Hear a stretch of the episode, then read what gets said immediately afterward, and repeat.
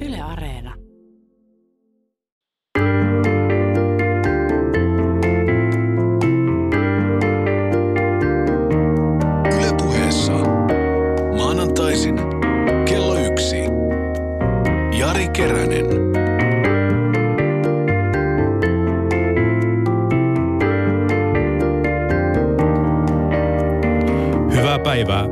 Tämänkertainen vieraani on Turun yliopiston Pohjois-Amerikan tutkimuksen John Morton keskuksen johtaja Benita Heiskanen. Tervetuloa.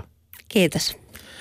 Tänään keskustellaan Matti Nykäsestä, vuoden 1995 maailmanmestaruudesta, eli siitä, miten suomalaista tuli kiekkokansaa, ja taistellaan Yhdysvaltojen ja Meksikon rajalla huumesodassa. Ja minun nimeni on Jari Keränen.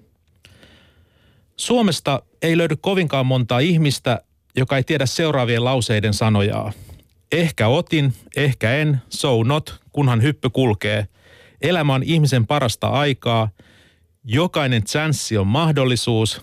En suosittele antapusta kenellekään. Sen kanssa ryypätessä tulee ihan kammottava olo. on vähän pakko nauraa. Ää, kivitettiin hän Jeesusta, ai, Jeesustakin aikanaan, mutta nyt mies on maailman maineessa. Dosentti Penita Heiskanen, kuka on näiden kuolemattomien, ajatusten takana? Kyllä suomalaisetkin varmaan tietävät, kuka on ajatusten takana. Sehän on Matti Nykänen. Meidän Matti, aivan oikein. Toimitit vuonna 2013 kirjan Mitä Matti tarkoittaa, esseitä Matti Nykäsestä. Siinä seitsemän Turun yliopiston kulttuuritutkijaa miettii monesta eri näkö, näkökulmasta Matti Nykästä. Miten ihmeessä sinä Pohjois-Amerikan tutkimuksen dosentti kiinnostut, kiinnostut kaikkien aikojen mäkimiehestä? Joo, mulla on tavallaan tämän tutkijaura aikana ollut kaksi sellaista pääsuuntausta. Toinen on tämä Pohjois-Amerikan tutkimus, mutta sitten sen rinnalla on aina ollut kiinnostus populaarikulttuurin. Ja sitten tämä mun kiinnostus tähän Matti Nykäs-ilmiöön tuli tavallaan myöskin sen Pohjois-Amerikan tutkimuksen kautta niin, että Mä olin ollut Yhdysvalloissa ja palannut Suomeen ja aloin miettiä ääneen, että minkä takia näin kuuluisasta ja niin monen ihmis, ihmisen elämää koskettavasta henkilöstä ei ole koskaan Suomessa kirjoitettu kirja. Ja mä vertasin hänet, häntä mielessäni Michael Jacksonin ja Mike Tysonin ja tällaisiin yhdysvaltalaisiin lapsitähtiin, jotka olivat sitten kuuluisuuden myötä pudonneet jalustalta. Ja aloin sitten äänen miettiä tätä, että miksi kirjaa ei ole. Matti oli meille varmaan liian läheinen – että oli tavallaan niin kuin, jotenkin se oli koko ajan, se täytti koko meidän todellisuuden, meidän sen niin kuin julkisuuden ja, ja, ja uutiset niin voimakkaasti, että sen niin kuin kyseenalaisten tai miettiminen olisi ollut varmaan samanlaista, että kun olisi miettinyt, että miksi meillä on niin kuin maan vetovoima tai miksi me hengitetään happea. Että mä luulen, että siinä mielessä, kun sinä tuli ulko, ulkopuolelta, niin sä pystyt näkemään sen, mikä oli meille niin kuin salattua. Joo, ja nimenomaan sen, että että joo, että todellakin tämä etäisyys antoi sitä perspektiiviä, että mä aloin problematisoimaan tätä asiaa, mutta sitten toinen, että mä en ollut missään vaiheessa hänestä kiinnostunut henkilönä, vaan nimenomaan tästä ilmiöstä, mikä hänen ympärilleen oli rakentunut tästä Matti Nykäs tuotteesta, jota suomalainen yhteiskunta sitten kulutti mitä moninaisiin tarkoitusperin. Miten ja miksi kiinnostut Pohjois-Amerikasta? Se oli ihan tällainen käytännön juttu, että mä olin opiskelijana Tampereen yliopistossa 90-luvulla ja siellä oli tällainen sivuainekokonaisuus kuin Pohjois-Amerikan tutkimuksen opintokokonaisuus ja, ja sitten sitten se, mikä siinä alkoi sitten kiinnostaa näiden opintojen aikana, oli monitieteinen lähestymistapa ilmiöihin. Eli siinä tutkimusalassa ei pohdittu sitä, että miten historiaa tutkitaan esimerkiksi arkistotutkimuksen kautta tai miten kirjallisuutta tutkitaan tiettyjen tekstien kautta, vaan otettiin joku tietty ilmiö ja sitten ne metodit ja linssit, mitkä sen ilmiön tutkimukselle oli olennaisinta. Ja tämä oli sitten se, mikä, mikä sit sai muut myymään sydämme niin tälle, tälle alalle ja, ja että mä lopulta sitten väittelin Yhdysvalloissa tästä Yhdysvaltain tutkimuksen koulutusohjelmasta. Eli itse asiassa voidaan sanoa, että sekä esimerkiksi tässä Matti Nykäsessä että Pohjois-Amerikan tutkimuksessa, niissä on mole, molemmissa nä, näkyy tämä sama ilmiö ja kiinnostus, siis että jotain asiaa tutkitaan, katsotaan monesta näkökulmasta ja ehkä niin kuin myös muiden ihmisten kanssa. Joo, että mulle tuossa tieteen tekemisessä on ollut todella tärkeää ensinnäkin se, että on rakennetaan siltaa niin kutsutun akateemisen norsulutornin ja sitten arkielämän ilmiöiden välillä. Tämä on ollut sellainen ihan se keskeinen asia, mikä mua on kiinnostanut. Mutta toinen asia, mikä mua on kiinnostanut, tutkia maailmaa sellaisena kuin se on, eikä niin, miten mä itse toivoisin, että se olisi. Mikä on sinun ensimmäinen henkilökohtainen muistosi Matti Nykäsestä? Ihan niin kuin monella muullakin suomalaisella varmaan on, on nämä urheilusuoritukset televisiossa, nämä huikeat, huikeat suoritukset, joita, joita hehkutettiin. Mutta sitten mä muistan kyllä myöskin, mä kasvoin itse urheilupiireissä ja muistan kyllä, että hänestä liikkui mitä erinäisempiä huhuja ja urbaneja legendoja jo silloin, että mitä Matti Nykänen oli tehnyt jossain leirillä silloin ja tällöin, tai miten hänet oli jostain nähty.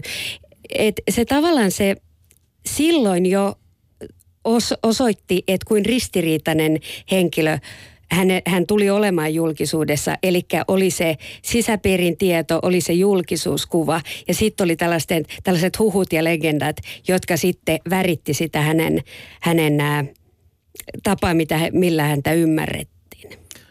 Matti Nykäsen elämä on klassinen sankari myytti. Siinä on kolme eri vaihetta. Ensimmäinen vaihe on sankarin synty.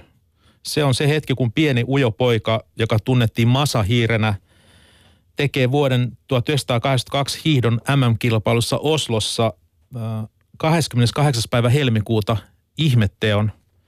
Se teko oli niin merkittävä, että Iltasanomat muisteli tapahtunutta vielä 2011, eli 29 vuotta myöhemmin tällaisella tekstillä. MM-hiihdot vuonna 1982 olivat Matti Nykäsen läpimurtokisat. Hän venytti kisojen päätöspäivänä Suurmäen maailmanmestariksi vasta 18-vuotiaana – Jyväskyläläinen leiskautti Holmenkollenin mäestä molemmilla kierroksilla pisimmät hypyt ja toi Suomelle kisojen ainoan kultamitallin. Kovin moni ei nykäisen hyppyjä nähnyt, sillä kisa käytiin sakeassa sumussa ja lumisateessa. Kuinka syvälle Suomen kansan sydämeen Matti Oslossa hyppäsi? No kyllä hän hyppäsi syvälle, koska siis ylipäätään tämmöiset poikkeukselliset urheilusuoritukset, niin, niin ne nostaa sitä kansakunnan yhteenkuuluvaisuuden tunnetta ja yhteisöllisyyttä. Ja tällaiset onnistumisen kokemukset luo optimismia ja uskoa tulevaisuuteen, että olihan se ihan mieletön, mieletön suoritus. Ja, ja kun kysyy ihmiseltä tosiaan näitä, näitä merkityksiä, joita nämä hypyt on ollut, niin se on, ne on jättänyt niin lähtemättömän jäljen, että ei ihmiset unohda niitä vieläkään. Ihmiset toistaa vieläkin niitä kokemuksia, että missä he olivat, kun nämä suoritukset tapahtui. Holmenkollenin myyttisissä olosuhteissa siis se, että oli sakea sumu ja lumisade. Masa hiirestä kuoriutuu sankarikotka. Olet, olet kulttuuritutkija. Voitko purkaa näitä elementtejä, joissa sankari syntyy? No sankari syntyy juuri näissä poikkeuksellisissa olosuhteissa, että tehdään jotain sellaista, mitä niin kutsutulle tavalliselle kadun ei ole mahdollista. Mutta keskeistä on, että sitä sankaruutta sitten luodaan ja ylläpidetään julkisuudessa, lehdi, lehdi, lehdissä, mediassa, mutta sitten myöskin tämmöinen tarinankerrontatraditio ylläpitää sitä sankaruutta. Et se voi olla, että pihapiirissä kerrotaan, mitä legenda teki tai miten tämä sankaruus ilmeni, tai sitten pubissa tai vitseissä. Tavallaan, että tämä tarinankerrontatraditio liittyy keskeisesti tähän sankaruuden ylläpitämiseen. Onko sankaruuden yksi keskeisiä elementtejä se, että sankari on aina yksin? Että voiko sankari olla niin kuin tässä oli esimerkiksi mun mielestä sellaisia elementtejä, jos miettii sitä, että, että oli kisojen viimeinen päivä. Suomi ei ollut saanut yhtään kultamitalia. Meillä ei ollut tullut muutamia hopea- ja pronssimitaleja, jotka on meille pettymys hiihdon, siinä vaiheessa hiihdon maailmanmestaruuskisoissa. Nuori henkilö, 18-vuotias, tavallaan lapsi vielä ja näyttää lapselta, koska on niin kuin hyvin laiha ja pieni ja, ja niin kuin tavallaan jotenkin siis sellainen, jonka halusi ottaa syliä, ei tämä voi olla sankari. Sitten tulee tämä lumisade ja, ja, ja sumu ja sitten se tulee sieltä. Siis siinä oli jotain tämmöistä niin kuin Juhani Peltolan elmomaista niin kuin Kyllä mä luulen, että tällaiseen suomalaiseen sankaruuteen liittyy aika keskeisesti tällainen, tällainen yksilösuoritus että mennään läpi harmaan kiven. Mutta sitten toisaalta, että tuossa 90-luvun puolivälissä niin on enemmän tullut sellaista kollektiivis, kollektiivista sankaruutta, niin kuin esimerkiksi sitten jääkiekko M, mistä puhutaan myöhemmin. Mutta kyllä mä luulen, että yksilötasolla, niin siis – Herkulesta asti, niin sankarit on ollut tällaisia yksi, yksityisiä henkilöitä, jotka ovat saaneet urotekoja mm-hmm. aikaan.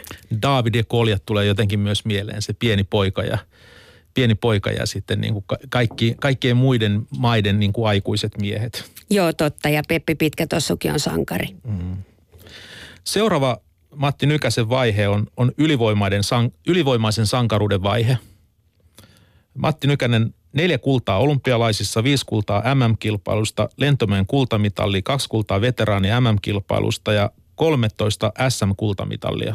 Siis tässä oli pelkät kultamitalit, kaikkia muita mitalleja on vielä, vielä vaikka kuinka paljon. Kummelian mukaille voi sanoa, että siihen saa rinnalle tulla kuka tahansa läski piipittämään, mutta taitaa jäädä toiseksi. Jos ajatellaan Mattia Mattia, niin onko Matti täysin ylivoimainen niin kuin suomalaisessa urheiluhistoriassa? Onko ketään semmoista vastaavaa sankaria, joka, joka meille, meille voisi niin kuin ikään kuin rinnalle tulla? No en mä nyt ainakaan näin äkkiseltään keksi ketään, jolla olisi näin hu, huima tämä, tämä, nämä huimat nämä tulokset, jotka jää urheiluhistoriaan. Että en, en keksi, mutta tokihan meillä on ollut paljon tällaisia suuria sankareita, siis yksilölajeissa muissakin juoksijoita ja hiihtäjiä ja näin, mutta kyllä hänen saavutukset on oma luokkansa. Kolmas vaihe on sankaruudessa on romahdus ja, ja juuri se tekee tästä tarinasta kreikkalaisen. Vain Jumalat voivat olla täydellisiä, joten Matin, Matin oli pakko pudota taivaasta ihan samalla lailla kuin Ikaroksenkin. Miten suomalaiset selvisivät Matin romahduksesta? Kun mietit näitä tarinoita, joita, joita sä oot kerännyt, niin... No, no ensinnäkin siinä on se juttu, että, että kyllähän näistä ongelmista tiedettiin silloin jo huippuurheilu aikana. Eli se ei ollut pelkkää ruusulla tanssimista, tanssimista se koko ura ja jotkut näistä sitten vuoti myöskin julkisuuteen. Mutta mä luulen, että suomalaiset on kuitenkin aika realistisia, että, että että sankarin putoaminen on oletettavissa jossain vaiheessa. Että harvat luulee, että jos jonkun henkilö asettaa jalustalle, niin siellä jalustalla pysytään sitten loppuikäisen. Sitten kun tämä romahdus takas, äh, tapahtui, niin monet näistä mun mun lähteistäni itse asiassa olivat, alkoivat sitten peilata sitä omaa identiteettiään tähän Matti Nykäsen putoamiseen, että tavallaan me ollaan sankareita kaikki. Joo, mä kuuntelin sen kappaleen itse asiassa tänään aamulla, kun mä tulin, ennen kuin mä tulin tänne näin. Me ollaan kaikki sankareita, jos silmin katsotaan. Joo, me ollaan sankareita ihan jokainen. En nyt muista menikö se ihan noin, mutta se, on se idea. Miten ö, Matti, Nykä, Matti Nykäsen niin kuin, Vois, vois, tavallaan niin kuin paradoksaalista ehkä on se, että Matti Nykäsestä tuli jollain lailla ehkä suosituin juuri tämän niin kuin romahduksen jälkeen. Että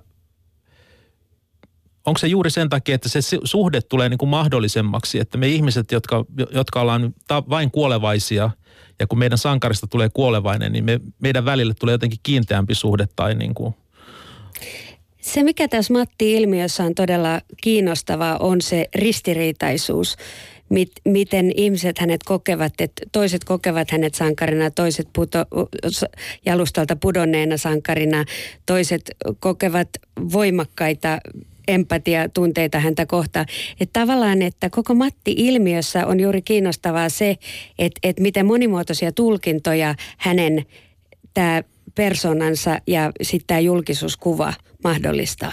Onko Matti tämmöinen niin jokamies, johon tavallaan jota voidaan käyttää mitä ihmeellisimpiin tarkoituksiin. Ja on käytettykin. Joo, kyllä. kyllä. Et ja siinä, siinä voi tosiaan jokainen ajatella sitä omaakin suhtautumistaan häneen. Että ihan urheilun kuluttajista ja penkkiurheilijoista ja urheilukoneistosta ja viihdeteollisuudesta ja juoma, juomateollisuudesta ja, ja mitä ikinä, niin löytyy kosketuspintoja tämän mm. Matti-ilmiön kanssa. Mm. Matti Nykänen on erittäin hyvä tutkimuskohde. Se on mediaseksikäs ja se on ajassa. Matti on aina ajassa. Kuinka tärkeää tieteessä on valita oikea aihe? Se on todella tärkeää, koska tutkijan työ on aika, aika yksinäistä ja, ja ja puuduttavaa usein, että jos valitsee sellaisen aiheen, johon suhtautuu intohimoisesti, niin silloin siitä tulee yleensä, yleensä valmista. Ja tämmöiset aiheet saattaa olla myöskin jonkin verran riskaabeleja, jos ajattelee tällaista sovinnaisempaa lähestymistä tieteen teko, tekoon. Mutta toisaalta, että et, kuten sanoin aikaisemmin, niin mun pyrkimys on ollut juuri rakentaa siltaa arkielämäilmiöiden ja tieteiden, tieteen välillä. Ja tämä kirja on nyt yksi osoitus siitä. Tosin mä haluaisin huomauttaa, että tämä ei ole tieteellinen kirja, vaikka tässä on käytetty tiettyjä tutkimusmenetelmiä. Tämä on tietokirja, jos, joka on tarkoitettu tämmöiseksi pieneksi näppäräksi opukseksi, johon kehen tahansa on helppo tarttua.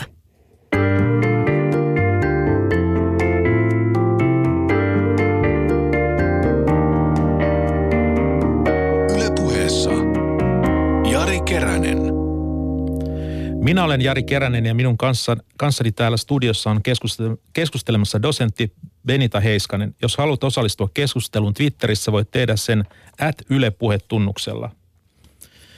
Minun merkittävin jääkiekkomuistoni on vuodelta 1968. Olin silloin kolmivuotias ja, katsoma, ja olin katsomassa Vaasan Sportin jääkiekkoottelua – Vastustajaa en muista, mutta siitä minulla on selkeä muistikuva, että peli pelattiin ulkojäillä ihan tavallisessa kaukalossa ja että siellä myytiin höyrytettyjä nakkeja. Juuri nämä höyrytetyt nakit teki, te, saivat minut sekaisin onnesta.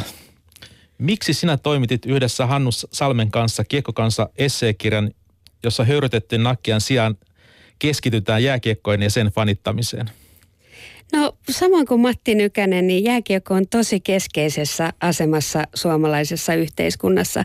Ja se yhdistää ja jakaa ihmiset aivan ennen näkemättömällä tavalla, etenkin näiden maailmanmestaruuskilpailujen aikaan.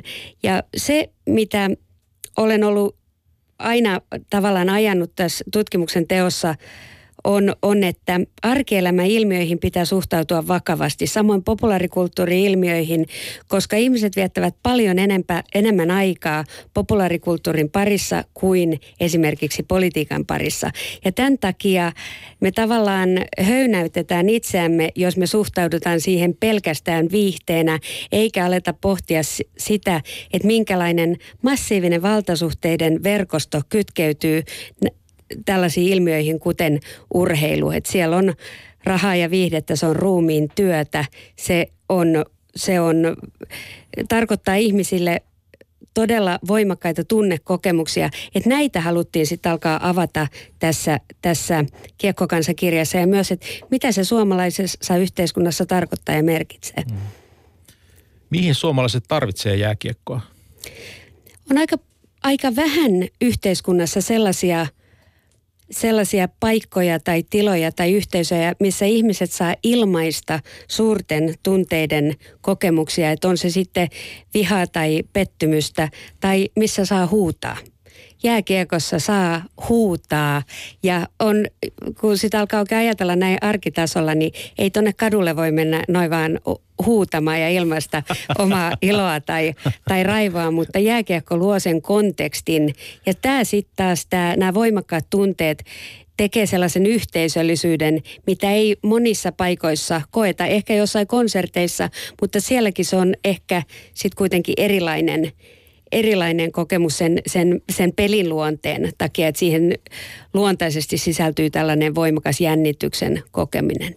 Eli kysymys on niin kuin kontrollin katoamisesta, niin kuin osittaisesta kontrollin katoamisesta. Tietenkin siellä on kontrollia, mutta, mutta se, se huutaminen ja tunteiden ilmaiseminen.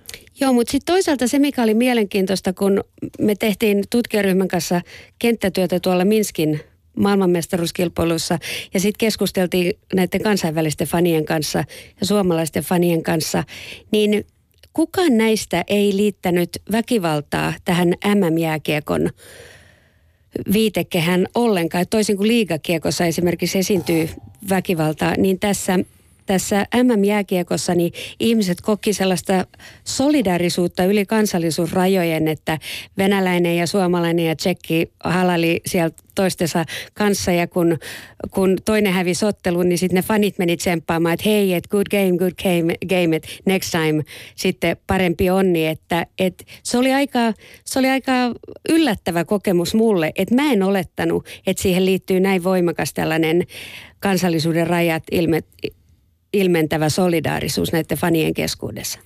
Siis kiekko-kansalaisuus on tämmöistä globaalia – jossa, jossa esimerkiksi rauhan tutkimuksella ja rauhan tekemisellä, rauh, rauhan niin kuin sovittelulla olisi niin kuin paljon oppimista tästä niin kuin arkikohtaamisesta. Et ihmiset kohtaa toisensa sellaisen, kun ne on ihmisinä ja, ja tota, jakaa toistensa ilot ja surut ja, ja, ja on synnyttämässä jotain tavallaan niin kuin poikkeuksellista – Tämä itse asiassa kuulostaa todella hienolta. Mä en ollut sitä itse asiassa edes ajatellut noin rauhan kontekstissa, mutta nyt kun sä sanoit sen, niin, niin ei, ole, ei oikeastaan huono, huono vertauskuva, koska siinä tulee tavallaan sellaista jotain, sellaista, sellaista henkeä, mikä, mikä, mikä puuttuu monissa muissa konteksteissa yhteiskunnassa, että suur, suuria tunteita, aitoja tunteita ja sitten tällaista vuoristorataa se tarjoaa, eikä jääkiekkofani odoteta, että aina voitetaan ottelu tai voitetaan turnaus, että päinvastoin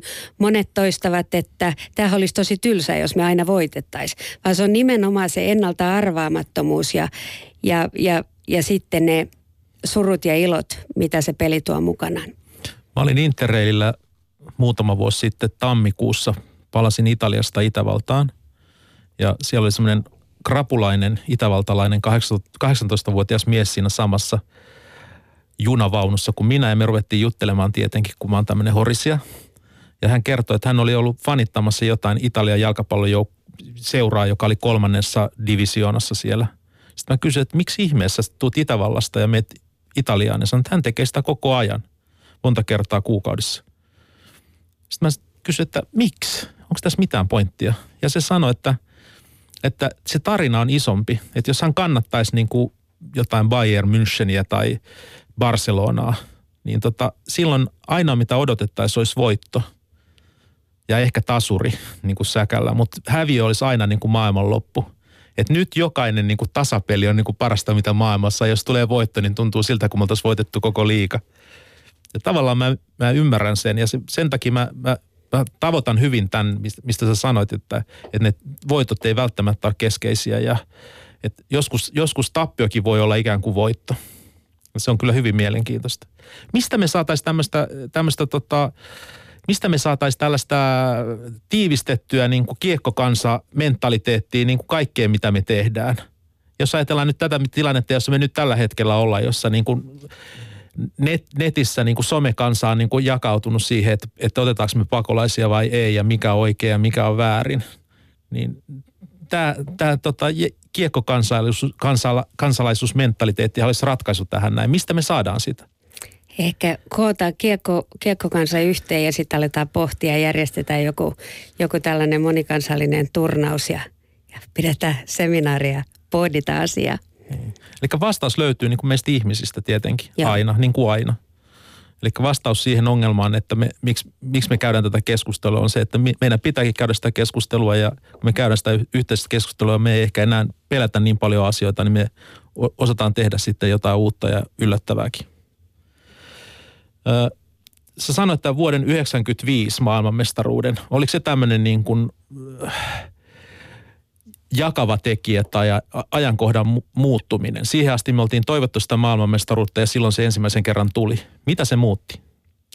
No, tämä 95 oli ylipäätään tällaista murroksen aikaa, että silloin oli valtava lama Suomessa ja, ja oltiin liitetty, tai se EU-liittyminen oli siinä tapahtunut ja, ja elettiin, elettiin sellaista vähän sellaista toivottomuutta, että oli valtavasti työttömiä lähes 20 prosenttia suomalaisista oli, oli työttöminä, niin ei ollut paljon tällaisia valopilkkoja. Ja sitten se, se menestys näissä arvokisoissa, kultamitali oli ollut lähellä tosi kauan.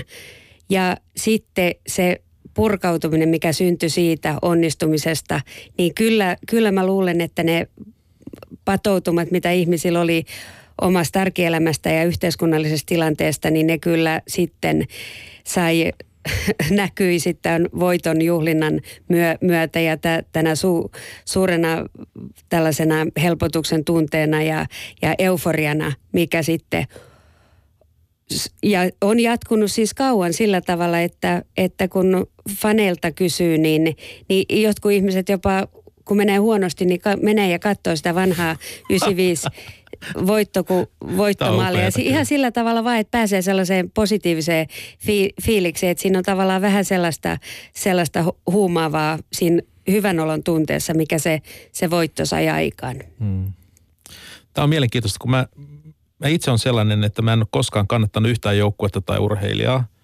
Musta tuntuu jotenkin mahdottomalta muuttuu osaksi vaikka tätä Suomen MM-heimoa, ja mä koen sen jotenkin jopa jossain määrin niin kuin, ehkä jopa säälittävänä. Aika hurja sana, mutta mä nyt sanon kuitenkin sen. Koska tota, se toinen osapuoli ei ole koskaan tietenkään yhtään kiinnostunut heimon yksittäisistä jäsenistä, eli yksilöistä. Se joukko ei ole kiinnostunut. Niin miten tämä fanille sy- syntyy tämä tunne meistä ja yhteenkulmista? Syntyykö se niiden fanien kesken keskenään vai mikä sen niin joukkueen osuus siinä on?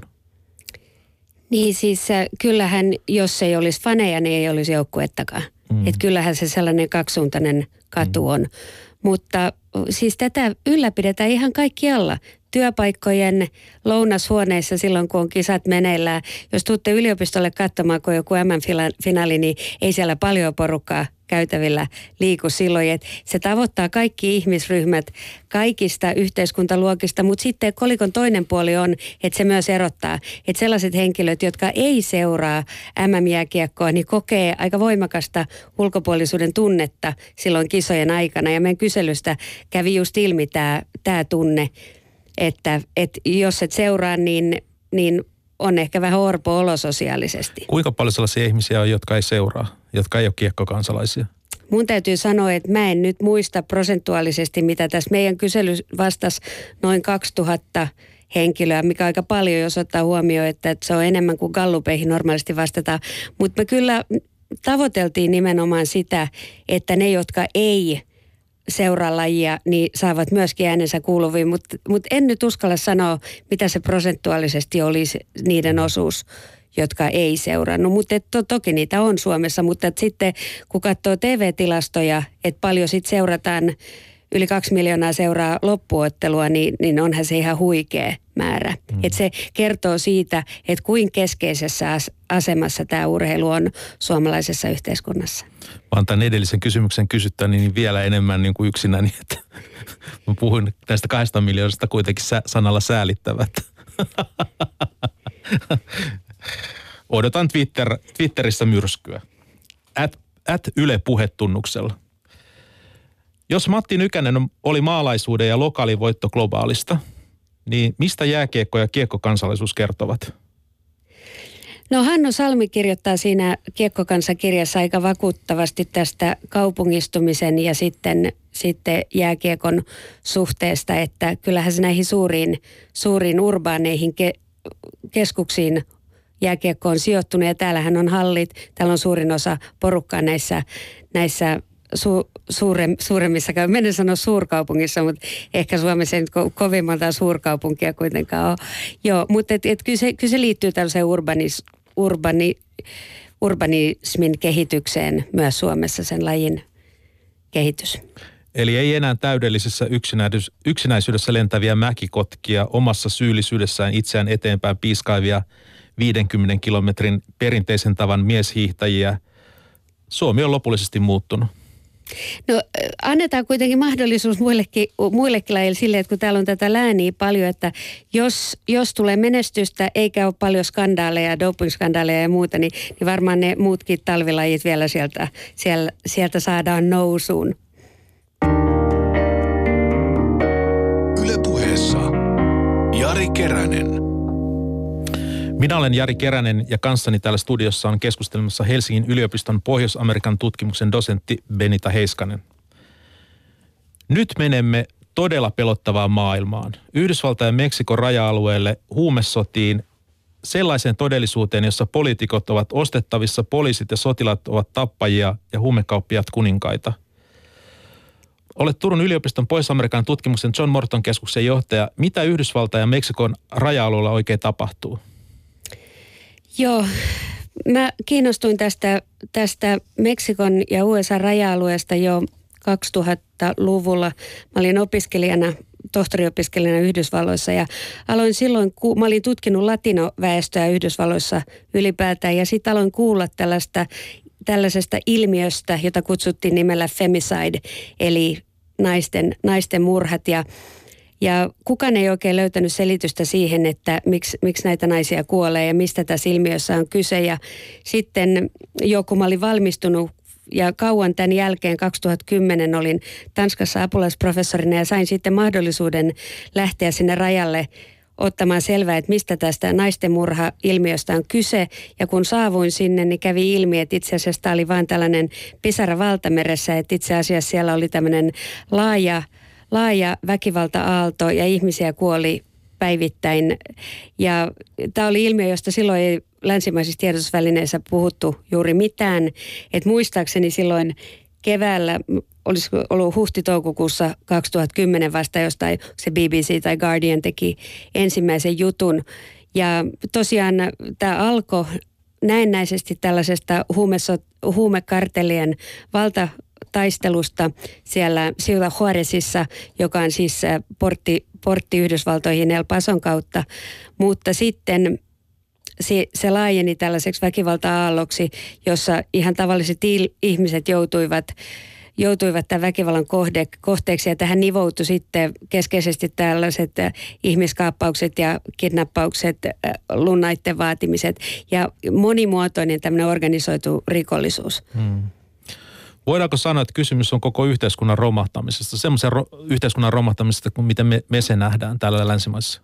Joo, kyllä, kyllä siis täydellisestä toimintakyvyttömyydestä on kyse, koska siis poliisit ja rikollisjärjestöt ovat nivoutuneet niin, ja poliittinen järjestelmä niin yhteen, että enää ei pystytä erottelemaan, että ketkä ovat tämän väkivallan tekijöitä ja ketkä ovat sen uhreja. Mm mit, mitä pitää mennä vikaan, että tämmöinen romahdus tapahtuu? Mitkä on ne niin kuin elementit, jotka mahdollistaa tällaisen näin? No tietysti se raha, rahalla on suuri asema, siis että tämä, tämä huumekauppa on todella tuottoisa, tuottoisa business sekä, sekä niin kuin Meksikon kansantalouden kannalta, jos ottaa huomiota, kuin suuret rahat generoidaan tämän kaupan kautta. Mutta sitten toisaalta myöskin sellaiselle ihmisille, jotka ei joko olisi työelämässä ollenkaan tai sitten voivat saada elanto, elantonsa tämän talouden kautta, niin siinä on suuri tämmöinen rahallinen, rahallinen tietysti motiivi, mutta sitten tämä poliisin korruptoituneisuus ja, ja sitten tosiaan näiden rikollisjärjestöjen soluttautuminen – julkiseen sektoriin, niin se on tietysti ollut siellä sit aiheuttamassa tämän kaauksen syntymistä. Ja varmaan sekin, että siellä ei niin kuin ikään kuin se yhteiskunta, joka on ollut, niin se on ollut haavoittuvainen. Että jos ajatellaan vaikka äh, Italia ja mafiaa, niin mafia tuli korvaamaan niin kuin Etelä-Italiassa semmoisen yhteiskunnan niin kuin toimimattomuuden. Se, että yhteiskunta ei kyennyt suojelemaan esimerkiksi ihmisiä – ja sitten mafia ratkaisi sen omalla tavallaan. Toki toi kauheasti muita ongelmia, mutta että... Tässä huumeväkivallassa on tavallaan, se on tavallaan jatkumo näistä naisten murhista. Ja niihin naisten murhiin ei suhtauduttu vakavasti, eikä niitä tutkittu, ja monta kertaa vaan olankohautuksella sanottiin, että kyse on vain prostituoiduista. Monet näistä naisista oli tällaisia nuoria parikymppisiä tyttöjä, jotka olivat tulleet muualta Meksikosta tänne raja-alueelle näihin monikansallisiin makiladora-tehtaisiin töihin. Minkälaisia tehtaita ne on? Ne on ihan siis mitä tahansa, televisio, ne valmistaa televisioita. Tällaisia, missä sä on nyt, nyt mulla tulee brain, tai mä en muista suomeksi tätä. Liukuhihna. Liukuhihna, just niin. Liukuhihna te, tehtaita, missä sä teet aina yhden osion kerralla ja ihan tää televisioita, tietokoneen skriinejä, mitä tahansa. Ja, ja monikansalliset yritykset ö, omistaa ne ja, ja sitten siellä sitten tehdään tehdään kontrolloiduissa olosuhteissa töitä ja erittäin matalalla palkalla. Ne on pää, pääasiallisesti naisvaltaisia aloja, että tässä pitää olla näppäräkätinen, että näitä pieniä osasia saa koottua. koottua. Mutta nämä oli usein näiden, näiden murhien ko- kohteena ja sitten koska heillä ei välttämättä ollut perheenjäseniä edes siinä kaupungissa, niin sitten ei heti tiedetty tällaisesta katoamisesta edes ilmoittaa. Mutta nyt tässä huumeväkivallassa on kyseessä jatkumo sillä, että jos nämä naisten murhat olisi otettu vakavasti, jos niitä olisi tutkittu ja tavallaan tämmöisessä kuolemasta ei olisi tullut niin arkipäivää, niin silloin olisi ehkä reagoitu myös voimakkaammin näihin ihmisiin, jotka alkoi kuolla sitten satapäin ja tuhansittain Meksikossa. Tässä on niin kuin ajautumisesta tämmöinen, että pitäisi olla nollatoleranssi tietenkin niin kuin huume, äh, murhissa – ja murhien tutkimisessa, että kaikki murhat tutkitaan ja selvitetään. Ja sitten kun sitä ei tehty, niin ajauduttiin johonkin niin kuin vielä syvemmälle. Valitettavasti tässä on kyseessä, mitä mä oon jossakin kutsunut tällaiseksi kuoleman identiteettipolitiikaksi. Että riippuu kenen ruumis on kyseessä, onko se mies, onko se nainen, mitä yhteiskuntaluokkaa. Jos se on yhdysvaltalainen, niin sitä todennäköisesti tutki, tutkitaan paljon hanakkaammin kuin sitten, että jossa, jos kyseessä olisi meksikolainen kuinka paljon näitä naisia, nuoria naisia, tyttöjä ja nuoria naisia, niin kuinka paljon niitä murhattiin? Minkälaisista luvuista on kysymys? Tiedetäänkö sitä edes? Arviot vaihtelee satojen ja tuhansien välillä. Et ainoat ainut instanssit, jotka on pitänyt näistä kirjaa, on Amnesty International, mutta että heidänkin nämä arviot perustuu sellaisiin lukuihin, mitä on todistettavasti ilmoitettu. On paljon perheitä, jotka eivät esimerkiksi uskalla just sen takia, koska pelkäävät poliisin rehellisyyttä, niin eivät välttämättä uskalla lu- näitä raportoida näitä kuolemia. Tai sitten, tai sitten näitä on tuhottu, näitä, näitä todistusaineistoja, että siinä on ollut tavallaan sellainen vy- vyyhti, että koska niitä ei ole alusta asti dokumentoitu, niin missään vaiheessa ei voida todistetusti saada kiinni siitä, että e, arviot vaihtelee sen mukaan, mitä ihmiset kertoo ja eri lähteet sitten vaihtelevat. Hmm. Vuosia sitten mä ku- kuuntelin semmoisen radio-ohjelman, jossa kerrottiin Meksikon ja Yhdysvaltain raja-alueista ja kuvattiin matkailijan näkökulmasta erityisen ongelmalliseksi sitä, jos poliisi pysäyttää, että pitää varoa poliisia. Ö, kuinka vaarallisia poliisit on Meksikossa niin kuin tavallisille ihmisille? No mun haastateltavat kyllä usein pelkää enemmän poliiseja ja näitä armeijajoukkoja, jotka sitten partioivat näitä katuja kuin näitä huumekartellien jäseniä. Että, että Matti Nykästä siteratakseni niin 50-60. Mm. Tämä, tämä liittyy tietenkin korruptioon sekä tässä armeijassa että poliisissa. Niin tämä, kuinka suuri ongelma korruptio on? No se on ihan, se on siis olennainen osa tätä koko ilmiötä, että jos ei olisi korruptiota, niin ei olisi tätä väkivaltaa eikä näitä murha-aaltoja, että se on, se on, se on olennaisin kysymys koko tilanteessa. Hmm. Sinä olet tutkinut näitä huumesotia, niin poraudutaan niihin vähän tarkemmin. mistä tässä huume, mistä, mistä, mikä on se syy, miksi näitä huumesotia käydään? Mistä, mistä siinä on kysymys? No näennäisesti siinä on kysymys siitä, siis tämä hu, huumesota, jota tätä viime aikoina huumesota-termi on käytetty vuonna 2006 Felipe Calderonin, Meksikon entisen presidentin aloittamalle kampanjalle organisoitunutta rikollisuutta vastaan. Eli se on se, mitä sitä on käytetty ihan viime aikoina. Ja, ja tavoitteena oli siis yhteiskuntajärjestön palauttaminen, ottaa valta pois huumekartelleilta. Ongelma oli vain siinä, että kukaan ei oikein uskonut, että tässä todella tullaan tekemään näin, vaan monet olivat sitä mieltä, että ehkä kyse oli pikemminkin siitä, että valtaa ajetaan jollekin tietylle kartellille ja otetaan pois joltakin toiselta. Että missään vaiheessa ei ollut oikein luottamusta siihen, siihen, että mikä tämä alkuperäinen tarkoitus oli. Ja sitten, sitten tosiaan niiden yksittäisten kartellien välillä, tämän Juarezin kartelli ja Sinaloa-kartellin välillä syntyi sitten tällainen välirikko ja se aiheutti sitten täällä USA-Meksikon rajalla nämä massiiviset Murhat. väkivalta-aallot. Joo. Eli korruptio liittyy tähän näin, että korruption avulla niin kuin armeija on jonkun kartelin puolella. Tai jonkun osan, se varmaan vaihtelee, mutta... Joo, että kyllä, kyllä siis näitä on ollut ihan tällaisia järisyttäviä esimerkkejä. On ollut esimerkiksi, että on kuvattu tällaisia tilanteita, missä on esimerkiksi ollut virkavalta sulkemassa jotain tiettyä kadun osaa, kun toisella puolella on sitten rikolliset harjoittaneet jotain väkivaltaa. Tai sitten oli tällainen esimerkki, kun yksi vankilan johtaja päästi keskellä yötä vankeja tappamaan ihmisiä, jotka tulivat sitten aamulla takaisin vankilaan.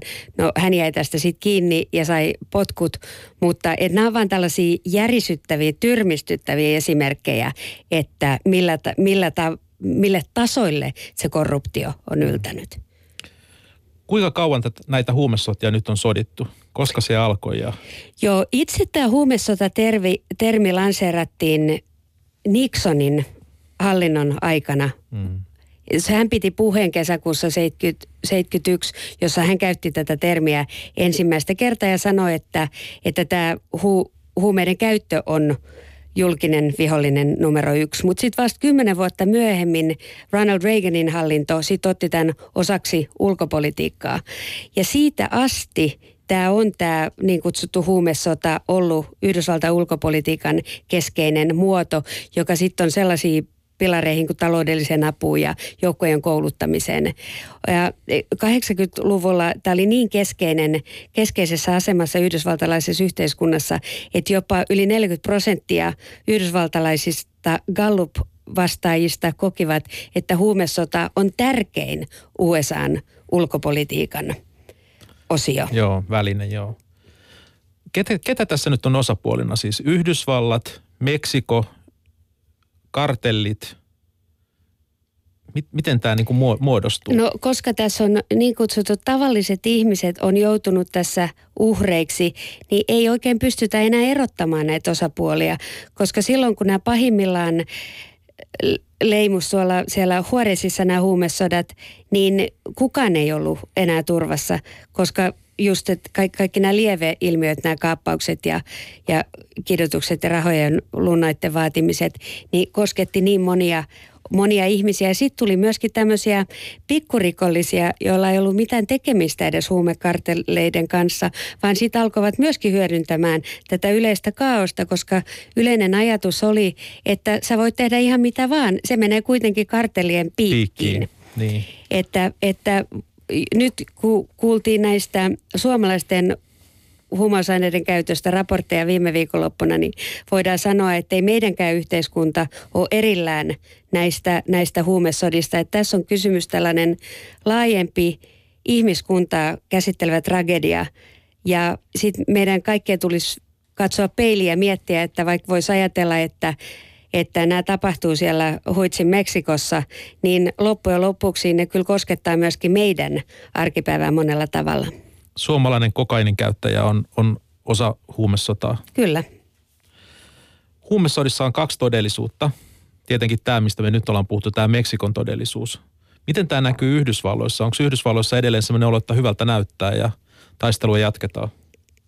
Yhdysvallat osallistuu monin tavoin tähän huumesotaan, että muun muassa on tällainen rahoitusväline kuin Merida-tuki, jonka jonka kautta Yhdysvallat on kanavoinut sitten apua muuallekin kuin Meksikoon, mutta pääasiallisesti Meksikoon just näiden huumesotien taistelua varten. Käytännössä paljon näistä rahoista on mennyt Meksikon armeijan käyttöön ja silloin kun siellä armeijassa on rikollista toimintaa, niin silloinhan se problematisoi tavallaan koko tämän avun, avun käytön, mutta siis Yhdysvalloissa huumeiden käyttöhän on valtava ja nämä huumeet tulevat Yhdysvaltoihin. Noin 109 miljoonaa arvioiden mukaan liikkuu yhdysvaltalaisessa huumekaupassa 109 miljardia vuosittain. Joo. Ja sehän on ihan käsittämätön summa. Ja, ja tota, nämä, nämä, arvio, nämä numeriset arviot on aina hankalia, koska tässä on kysymys laittomasta kaupasta ja ei voida, ei voida koskaan luotettavia arvioita esittää, mutta se mitä jotkut tahot, jotka tutkii näitä asioita, ovat esittäneet, niin että tällaisissa summissa liikutaan, että, että jos ei olisi näitä markkinoita, Pohjois-Amerikan markkinoita, joka on suurin kuluttaja, niin silloin tietysti ei olisi, silloin olisi paljon monimutkaisempaa, että minne niitä lähdetään viemään. Toki ne tulee Eurooppaan, ja, ja, mutta Eurooppaan tulee nyt sitten muitakin kautta huumeita. Mm. Mutta yhdessä veneessä, samassa veneessä tässä ollaan niin kuin loppupeleissä kaikki. Mm. Huumeet on siinä mielessä kummallinen maataloustuote, että ne on, niillä tuntuu olevan niin kuin loputtomat markkinat. Että ne ei tarvi minkäänlaisia tukiaisia. Että, että jos nuo summat on tollaisia, niin siellä Yhdysvalloissa on monta ihmistä, jotka haluaa todellakin pään sekaisin. Että se on, niin kuin, siis se on, se on erittäin mielenkiintoista. Öö, tässä on nyt käyty läpi sitä, että tavalliset ihmiset on kärsinyt tästä huumesodasta. No miten näille huumekauppiaille on käynyt? Porskuttaako ne nyt entistä vahvempina?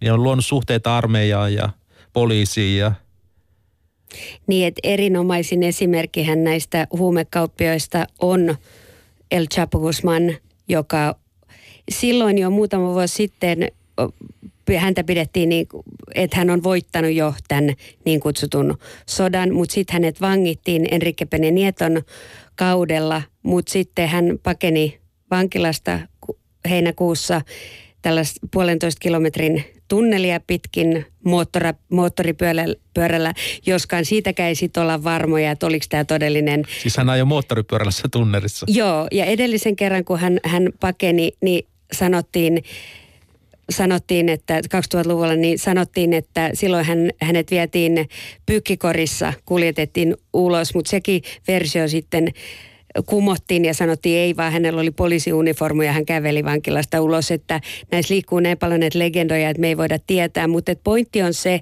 että että hän esimerkiksi elää, elää ja porskutta, ei tiedetä missä hän tällä hetkellä on, mutta onhan näitä, näitä kartelijohtajia myös pidätetty, että sekä Enrique Peña Nieton että Felipe Calderonin ajalla niitä on pidätetty, mutta eihän yhden johtajan pidättäminen paljon merkitse, että kyllähän siellä on siis Seuraaja. seuraajia ja on monta varasuunnitelmaa, että mitä tässä mahdollisessa tilanteessa tullaan toimimaan. Kuinka monta ihmistä on kuollut tässä sodassa? No siis ne arviot vaihtelee 100 000 130 000 välissä nyt siis tämän 2006 alkaneen sodan uhrit. Joka on ihan uskomaton määrä.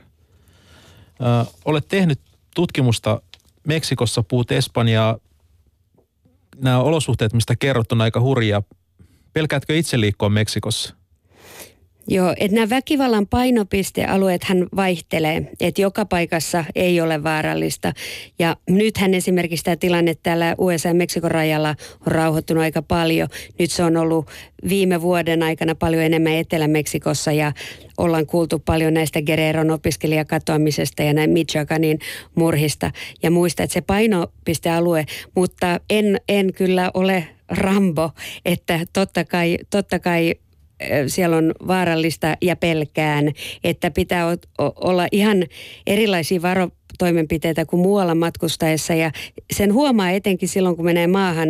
Mä olin tekemässä Kuubassa kenttätyötä nyt kesäkuussa ja missä ei ollut minkäänlaista vaaran tunnetta, niin täytyy sanoa, että se oli aika, aika mieletön tunne, että, että monta kertaa tällaisissa, että jos on sosioekonomisesti köyhempi alue, niin siellä on yleensä enemmän myöskin väkivaltaa. No näin ei ollut Kuubassa ollenkaan, että se oli todella helpottava ja vapauttava tunne. Mitä siellä pitää, mit, mitä on nämä Meksikon varotoimenpiteet? No, si, no siellä, e, ethän sä voi koska nämä kidnappaukset ja, ja tällaiset kaappaukset on niin yleisiä, että et ei, ei siellä voi mennä yksin minnekään dännäilemään, että, että, että jopa siis nämä paikalliset lopetti julkisissa tiloissa käymisen ja, ja kaupassa, kaupassa käymiset alkoi tulla kaikenlaisia tällaisia verkostoja, että ihmiset myi pimeästi esimerkiksi tortilloja, että et vaan, että kaverilta kaverille kerrottiin, että mistä niitä tortioja saa, koska ei uskallettu enää mennä. mennä. Joo, mutta siis se tutkimuksen suhteenhan mä tein niin, että mä toteutin kaikki haastattelut El Pason puolella, joka näitä kaupunkeja ylittää, erottaa vain silta.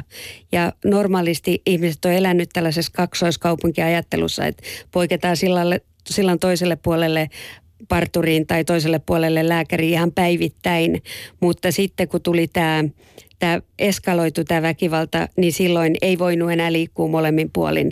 Että mä tein sitten sellaisen ratkaisun, että et, et, et kaikki tapahtuu USAn puolella näistä haastatteluista. Tämä muutti tavallaan tämän koko sosiaalisen kuvion, perheet ja suvut, niin niiden kanssakäyminen niin kuin vaikeutui tämän rajan, tiu, rajakäytäntöjen tiukentumisen myötä. Joo, kyllä, että aikaisemmin, ei, aikaisemmin raja voi ylittää ihan vain tällaisen rajan ylityskortin turvin, mutta sitten yhtäkkiä näiden väkivallan eskaloitumisten myötä alettiin va- vaatia passeja tavallisilta kansalaisilta, jotka oli tottunut käymään töissä rajan molemmin puolin päivittäin. Ja tämä sitten hankaloitti ihmisten arkielämää, että tällaisen köyhyysraja alapuolella oleville ihmisille ei ole varaa ostaa seitsemänkiselle perheelle esimerkiksi kaikille passeja. Mutta sitten myöskin tämän väkivalta-aallon takia, koska ihmiset katosivat joko, joko niin, että ei tiedetä mitä heille tapahtui, tai sitten, että he itse lähtivät näiden kiristysten ja uhkausten takia, niin silloin ei voitu pitää turvallisuussyistä ihmisiä yhteyttä, että se muutti dramaattisesti näiden ihmisten sosiaalisia suhteita ja arkea. Hmm. Nyt joudut ennustamaan, koska sota huumeita vastaan voitetaan. Se on sota, jota ei voi voittaa. Siinä on vähän häviäjiä. No mikä on vaihtoehto? Pitäisikö huumeet laillistaa? Tämä on niin monimutkainen kysymys ja mulle on tietysti ekspertiikka oikein, oikein vastata tuohon, mutta sen voin sanoa, että, että Portugali esimerkki on ollut aika, aika lupava siinä mielessä, että siellähän on huumeiden käyttö ja nämä sosiaaliset ongelmat sen myötä, laillistamisen myötä todella paljon helpottaneet. Mm. Mikä, voitko kertoa, mitä Portugalissa on tapahtunut? Siis Portugalissa laillistettiin, laillistettiin huumeiden käyttö ja sen, sen myötä rikollisuus, myös kovat huumeet. Ja sen myötä rikollisuus ja täl, nämä lieveilmiöt huomattavasti helpottivat siellä. Kiitos paljon tästä osuudesta. Vaihdetaan vähän näkökulmaa ja mennään vuoden 2016 presidentinvaaleihin Yhdysvalloissa. Tutkit myös sitä. Mistä Donald Trump ja hänen Gallup-menestyksensä kertovat? No, Donald Trump on, on populisti, joka tulee täysin USA poliittisen järjestelmän ulkopuolelta. Hän, hän vetoaa etenkin tällaisiin äänestäjiin, jotka ovat täysin tympääntyneet poliittiseen järjestelmään ja tähän pattitilanteeseen, joka on ollut Washington DCissä jo vuosien ajan. Hän edustaa tällaista äh, niin kutsuttua tav- tavallista itse tavallista näkökulmaa siinä mielessä, että, että hän ei puheessaan käytä tällaista poliittista, poliittista puheenparttavaa. Hän vetoaa niin kutsuttuihin talouden, ta, tavallisiin äm, kadunkulkijoihin, mutta sitten toisaalta hän on myöskin tämmöinen self-made man, että hän on itse, itse luonut oman omaisuutensa ja sitten tuo sitä koko ajan esiin siinä julkisuuskuvassa, että se tuo tavallaan tällaista toivoa sitten ihmisille. Rehellinen, rehellinen mies, joka sanoo suoraan ja on itse luonut rahansa. Niin no, en, rehellisyyteen on vaikea ottaa, ottaa, ottaa kantaa, että siis aikamoista julkisuuspeliähän tässä on, mutta, mutta, mutta mutta ainakin on, on varakas mm. julkisuuden henkilö. Trump on kerännyt suosiota siirtolaisvastaisilla erityisesti meksikolaisiin kohdistuneilla kommenteilla. Miten tämä voi olla mahdollista? Trumpin oma isoisa tulee Saksasta ja on, on siis siirtolainen. No niin kuin Suomessa, niin myös Yhdysvalloissa tämä maahanmuuttokeskustelu on voimakkaasti rodullistettu. Eli valkoisia siirtolaisia ei välttämättä nähdä edes maahanmuuttajina, kun sitten taas värilliset ihmiset, jotka voi olla syntyperäisiäkin asukkaita, niin usein sitten saa tämän maahanmuutan, maahanmuuttajan leiman otsaan. Että, että siinähän tässäkin ilmiössä on kysymys, että, että puhutaan näistä henkilöistä, jotka eivät ole ihan väritään valkoisia. Mm. Tänään taisi olla sellainen uutinen, jossa Donald Trump sanoi, että, tai vaati, että Jeb Bush ei ei, ei saisi puhua espanjaa, että pitäisi puhua pelkästään englantia. Ja se varmaan niin kuin liittyy myös tähän, tähän kysymykseen, että hän kokee, että se saa liit, Bush saa liikaa ikään kuin tota, huomiota ja positiivista huomiota tällä, tällä, sillä, että hän osaa puhua espanjaa. Niin ja sitten kielestäkin tulee tämmöinen rodullistettu kysymys, että koska latinot puhuu espanjaa, niin tavallaan, että se ei ole ikään kuin valkoisten kieli. onko Trumpilla, Donald Trumpilla, niin onko hänellä mahdollisuuksia tulla valituksi seuraavaksi presidentiksi? Mun on itse vaikea nähdä, että, että näin tulisi tapahtumaan, että hän saisi sais siis koko kansakunnalta lähestulkoon puolet äänistä, niin, niin en usko, vaikkakin hän yrittää rakentaa itsestään tällaista toista Ronald Reagania, niin, niin en, en usko kyllä, että näin tulee käymään, mutta ihmeellisempikin asioita tietysti tapahtunut maailmassa, että ei sitä koskaan tiedä. Hmm. Republikaanien Jeb Bush ja demokraattien Hillary Clinton ovat myös molemmat ehdolla. Kuinka suuri etu tai haitta on heille siitä, että heidän lähipiirissään on, on jo ollut henkilöitä, jotka on ollut Yhdysvaltain presidenttejä? Sitten olisi saattanut olla, olla etua, etua molemmille, jos, jos nämä kampanjat olisi lähtenyt ikään kuin optimaalisesti käyntiin. Mutta nyt tämä Jeb Bushin kampanja on lähtenyt erittäin huonosti käyntiin. Hän häneltä puuttuu sellaista karismaa, joka saisi energisoitua tämän suuren äänestäjäkunnan.